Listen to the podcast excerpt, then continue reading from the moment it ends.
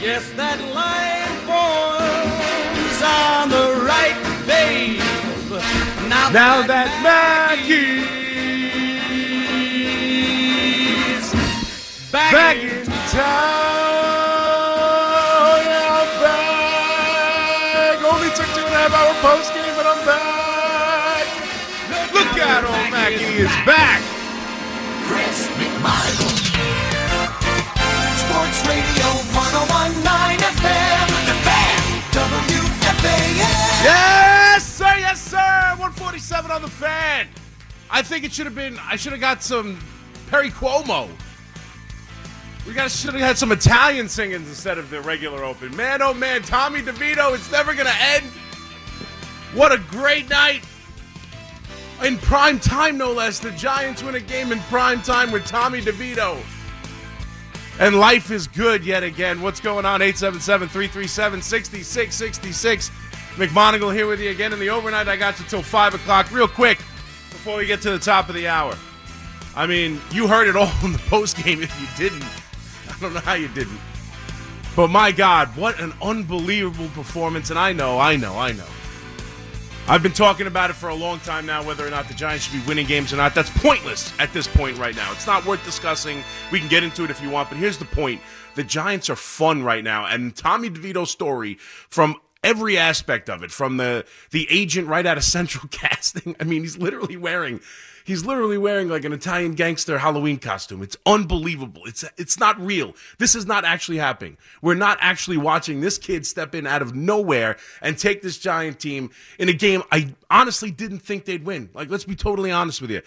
Washington, they've had a history of winning these games against Washington, even when they're terrible.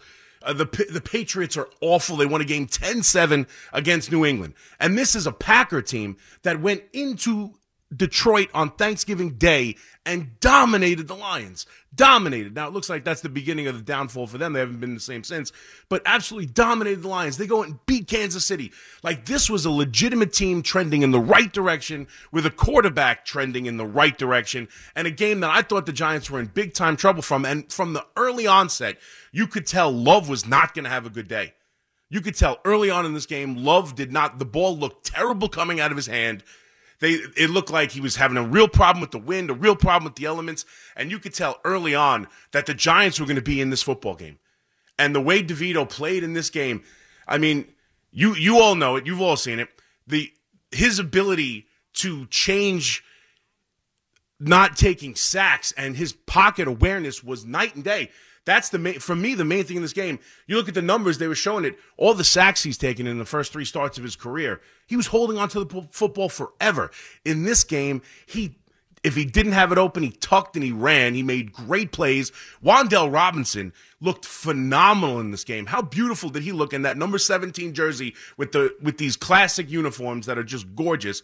He looked phenomenal in this game tonight, finally showing some promise on a kid that we know is shifty and can make plays, but the ability for the two of them to make plays and to go down the field. And this team, what I love about it is it's starting to feel a lot like last year. For the first time, like I said, the last 2 wins I wasn't impressed with.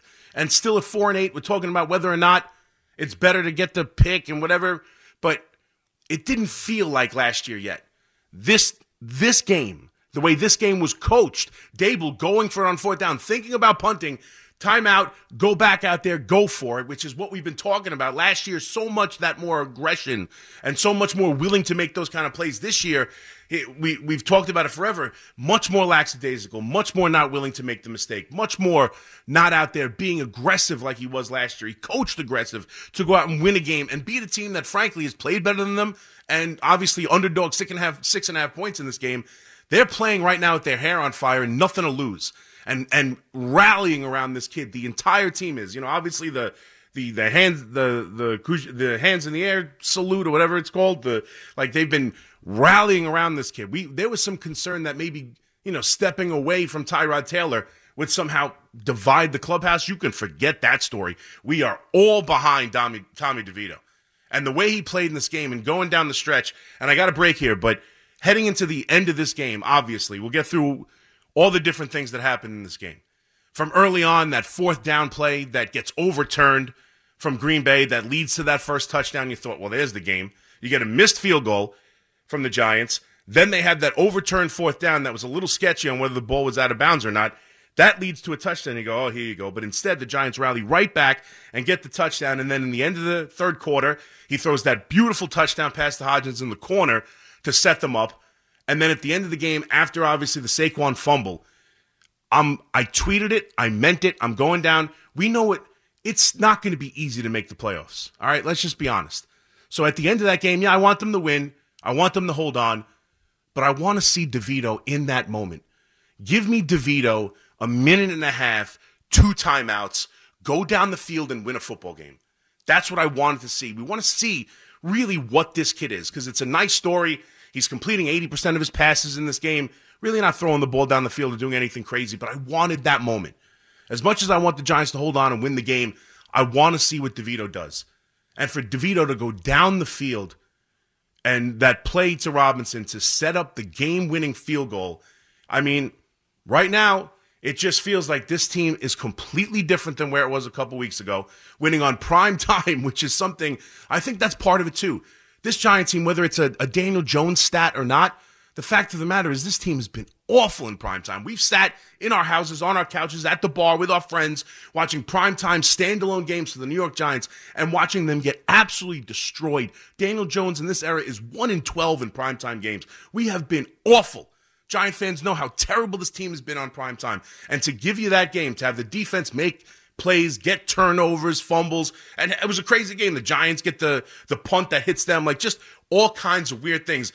The touchdown from Green Bay, we have to wait for the referee to get up after being hit and knocked down to give the touchdowns. Like Alfred Hitchcock was the director of this game. So it was crazy.